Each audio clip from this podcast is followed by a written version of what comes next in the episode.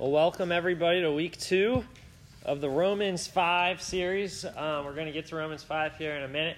If you guys want to uh, get there in your phones or your Bibles or your iPads or your whatever else you can read the Bible on. Um, but you know what's interesting is you'll find different people in your life that tend to be, um, well, their words tend to mean something different if it comes from one person versus another person. You know what I'm talking about.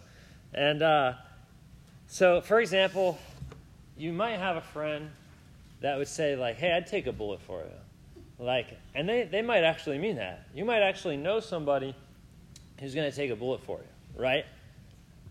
But then on the other hand, I don't care how many times Marno Bruno, uh, sorry, Bruno Mars says it, he's not going to catch a grenade for you. Like, it's just never going to happen.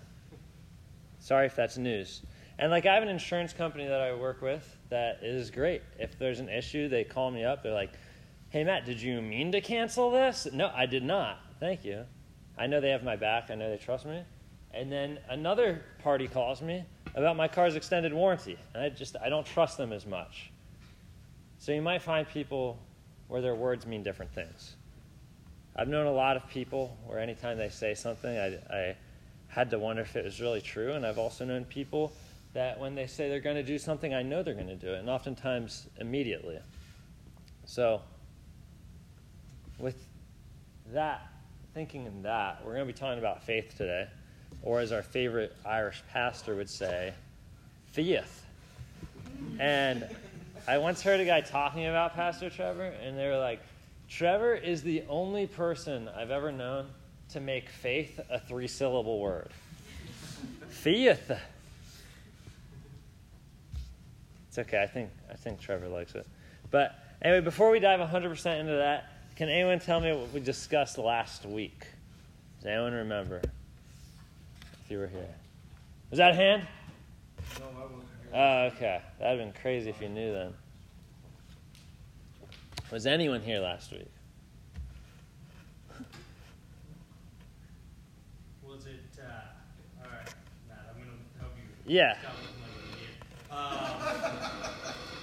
Although I'm gonna look like idiot. Yeah.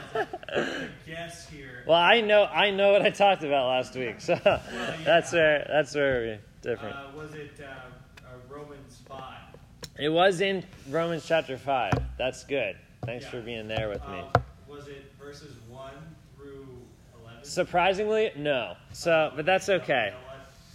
I'll, I'll, yeah. No, you would think that we'd start the Romans five series in Romans five one, but uh, we didn't. So, and that's okay. But um, I'll tell you what we what we talked about was being reconciled to God the Father through the death of Jesus Christ on the cross.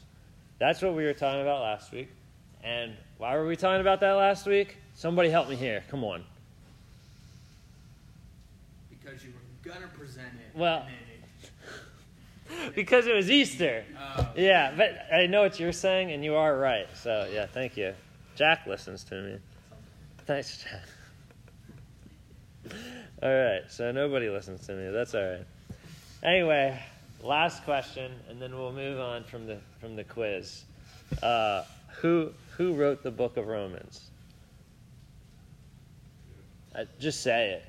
Yeah, Paul. Thank you. Paul wrote the book of Romans. All right, we're through that. Participation's over. I'm never going to do that again. But uh, anyway, let's let's pray, and then we'll get into Romans five.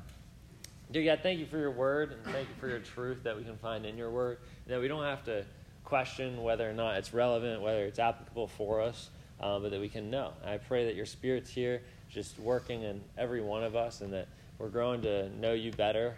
Um, give me the right words to say, and give us the the ears to listen and interpret your word and your truth here today. Thank you. Amen. All right, Romans 5. We're going to start at verse 1. Um, here we go. Therefore, since we have been justified by faith, we have peace with God through our Lord Jesus Christ. Through him, we have also obtained access by faith into this grace in which we stand, and we rejoice in the hope of the glory of God. Um, so in those just short verses, uh, I appreciate seeing the overlap that was in those verses and what we were talking about last week. Um, and the kind of the two that stick out to me here is that it talks about um, having peace with God through Jesus Christ. And last week we were talking about being reconciled with God through Jesus Christ. And I like that um, it doubles down on that. And then the other thing that um, that it was was we rejoice in hope of the glory of God. It said that here in um, verse two, and in Romans five eleven that we were talking about last week, it says, "More than that, we also rejoice in God through our Lord Jesus Christ." So we're seeing a trend happening here where we're receiving and rejoicing, and we've received reconciliation through Jesus, and we've received peace through Jesus, and we rejoice in God, and we rejoice in the hope of the glory of God. So we see this pattern of receiving and rejoicing. And that's not what I want to focus on today, but I thought it was it was valuable to notice, bring up, and um, to to put into application, even here tonight. So, um, I want to just take a moment right now in total silence and just reflect on that. Like, what, what has God blessed you with? What has God given you? Because all good gifts come from the Father. So, what has He given you? And then rejoice in that. If you can't think of anything, you know what you should start with? You should start with the reconciliation to God and the peace of God and rejoice in that and rejoice in the glory of God. So, let's just take a moment.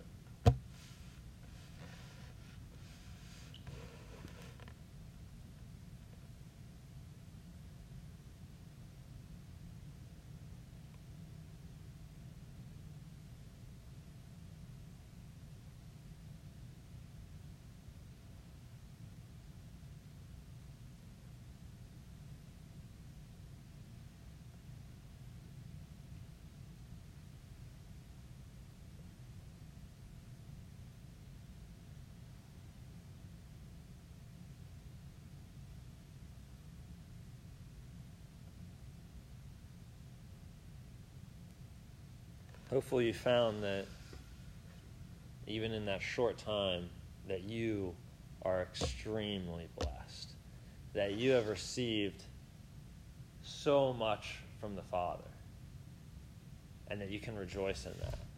And, um, you know, maybe maybe you didn't find that. Maybe that was really hard. Maybe you couldn't think of anything other than the peace and the um, reconciliation. And if that's the case, I challenge you to work on that because I assure you that you have received great things from God.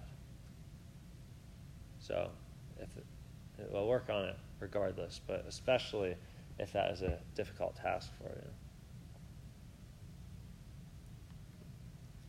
All right, so now um, we're going to get into more kind of what I what I wanted to talk about tonight, um, and we're going to start by just start starting to read those that, those verses again.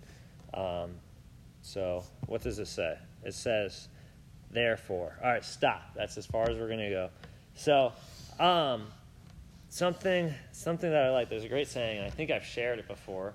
Oh, I said I said the participation was over. Here's a little more participation. If you see the word therefore, does anyone know how to finish that? Yeah, find out what it's there for. Very good. Uh, I just watched the best fist bump in the world happen. yeah, if you if you see the word therefore, find out what it's there for. And what does that mean? When they're using the word therefore, when a verse starts with therefore, when a chapter starts with therefore, they're referencing something that they had previously said. So when something says therefore, when we read this chapter, therefore, well, we got to go back and see what they were talking about. So we're going to go back to um, chapter 4, verse 17, is where we're going to start. Um, and this is Paul, the author of Romans, talking about the faith of Abraham. So it says, As it is written, I have made you the father of many nations, in the presence of the God in whom he believed, who gives life to the dead and calls into existence the things that do not exist. In hope, he believed against hope that he should become the father of many nations, as he had been told. So shall your offspring be. He did not weaken in faith when he considered his own body, which was as good as dead, since he was about a hundred years old, or when he considered the barrenness of Sarah's womb.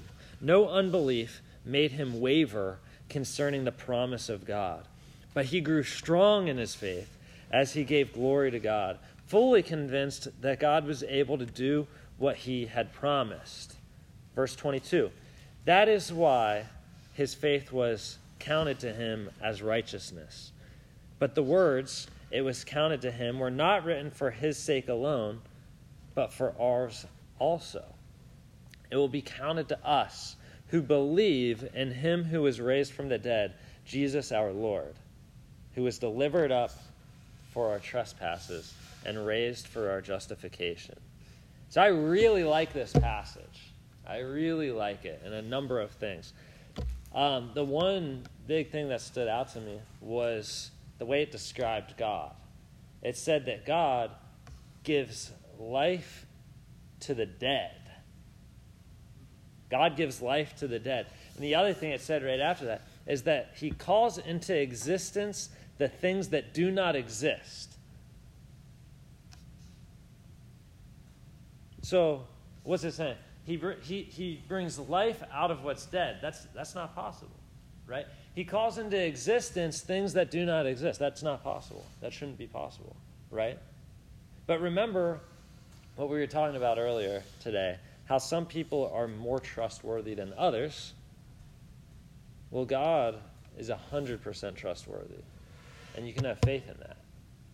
If He says it, it's going to happen. And I think as I was reading this, I realized like it's it's easy to have faith in God. It's easy to say, "Oh yeah, I, I believe I believe in God. I know that He's done these things, and I believe that He's that He died for me. I believe that He's coming back." And I think it's really easy until He's going to do something impossible. I think that it gets a little bit harder at that point. And we see that in the Bible multiple times where God says that he's going to do something impossible or God's about to do something impossible. And like so imagine having faith as Mary when God told you or God told her that she was going to conceive a child. Like that's not possible. And I think that would be kind of hard to have faith in. Imagine having faith when Jesus calls Peter out onto the water and he's about to walk on water for the first and only time in his whole life. Probably only time, it wasn't documented. But I think that's probably a hard time to have faith.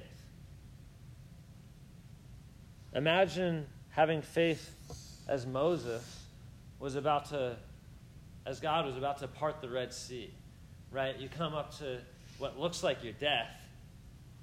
I think that would be a pretty hard time to have faith when God says that He's going to do something that's not possible. Like Mary shouldn't have been able to have a baby. Peter shouldn't have been able to walk on water. Red Sea shouldn't have been able to split apart, but they did. And that's the God that you can put faith in. It's not like any sort of earthly relationship that you have. Because any earthly relationship you have, there's a chance that they're going to tell you something that's not going to be true. Or they're going to say they're going to do something and it's not going to happen. Again, some people are more trustworthy than others, but the only relationship that you have that 100% in is with God.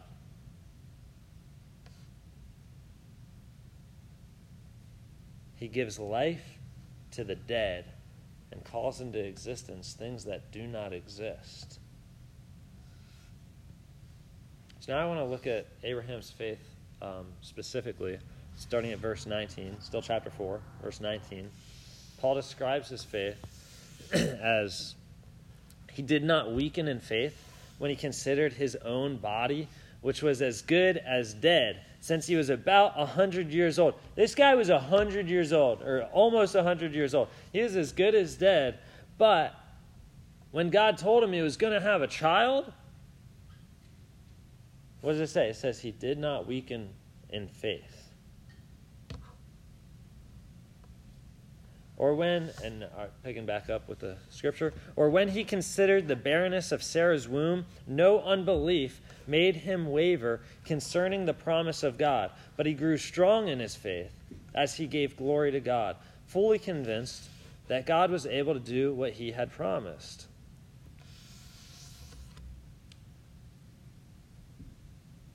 Abraham had faith that God was going to do what he said, even though it wasn't possible.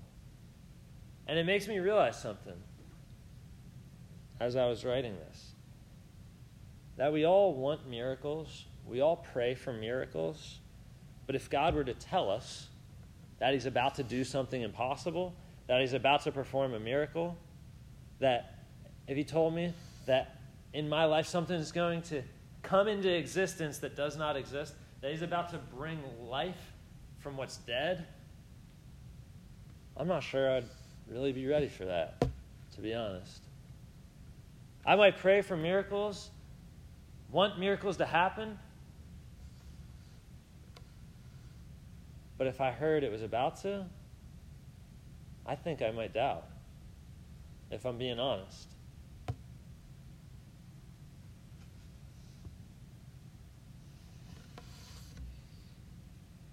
Do we actually have enough faith to accept that.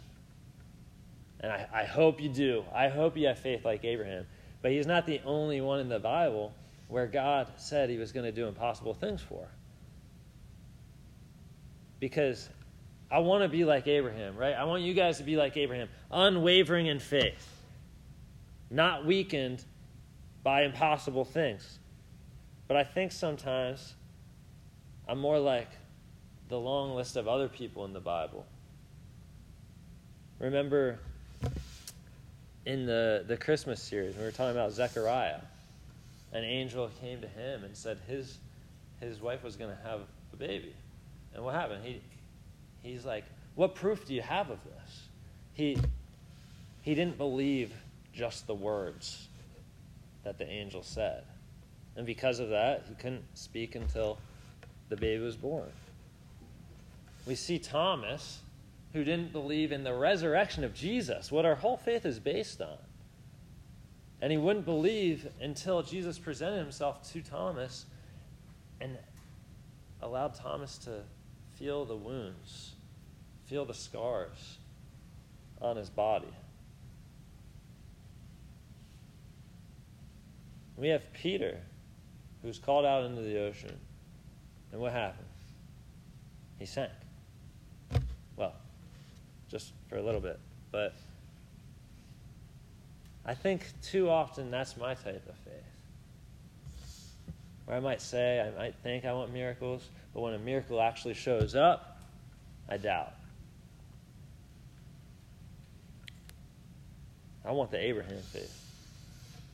And let's make that our prayer tonight that that we could have faith that, that doesn't waver, it doesn't weaken, and just just that our faith is increased. And you know what else? Um, something I've been thinking about recently is that it doesn't take a lot of faith to do great things. Just a mustard seed of faith can move a mountain. I want I want that faith. I want to use that faith. Even the little faith that I have, I want to use it better.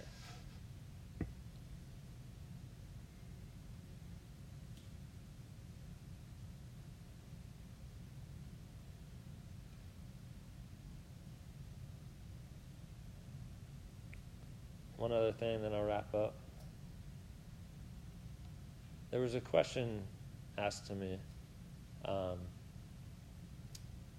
something along the lines of, What would you do if if you knew God heard your prayers.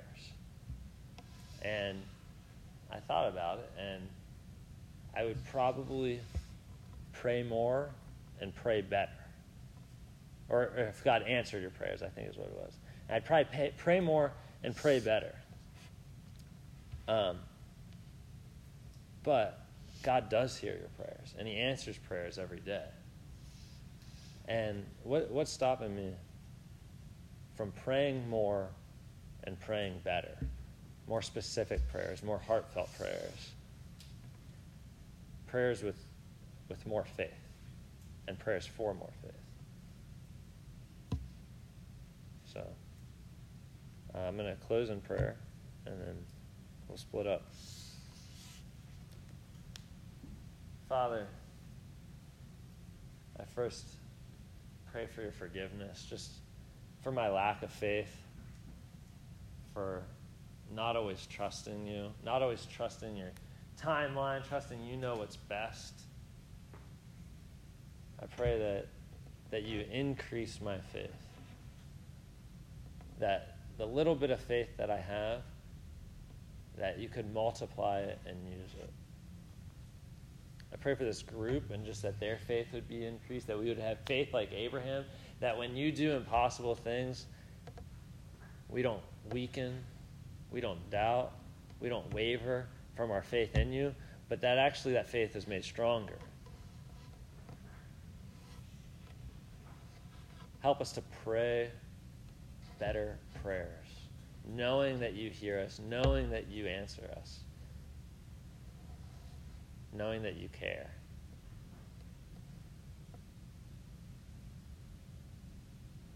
May you give us faith, and may we use that faith. Thank you.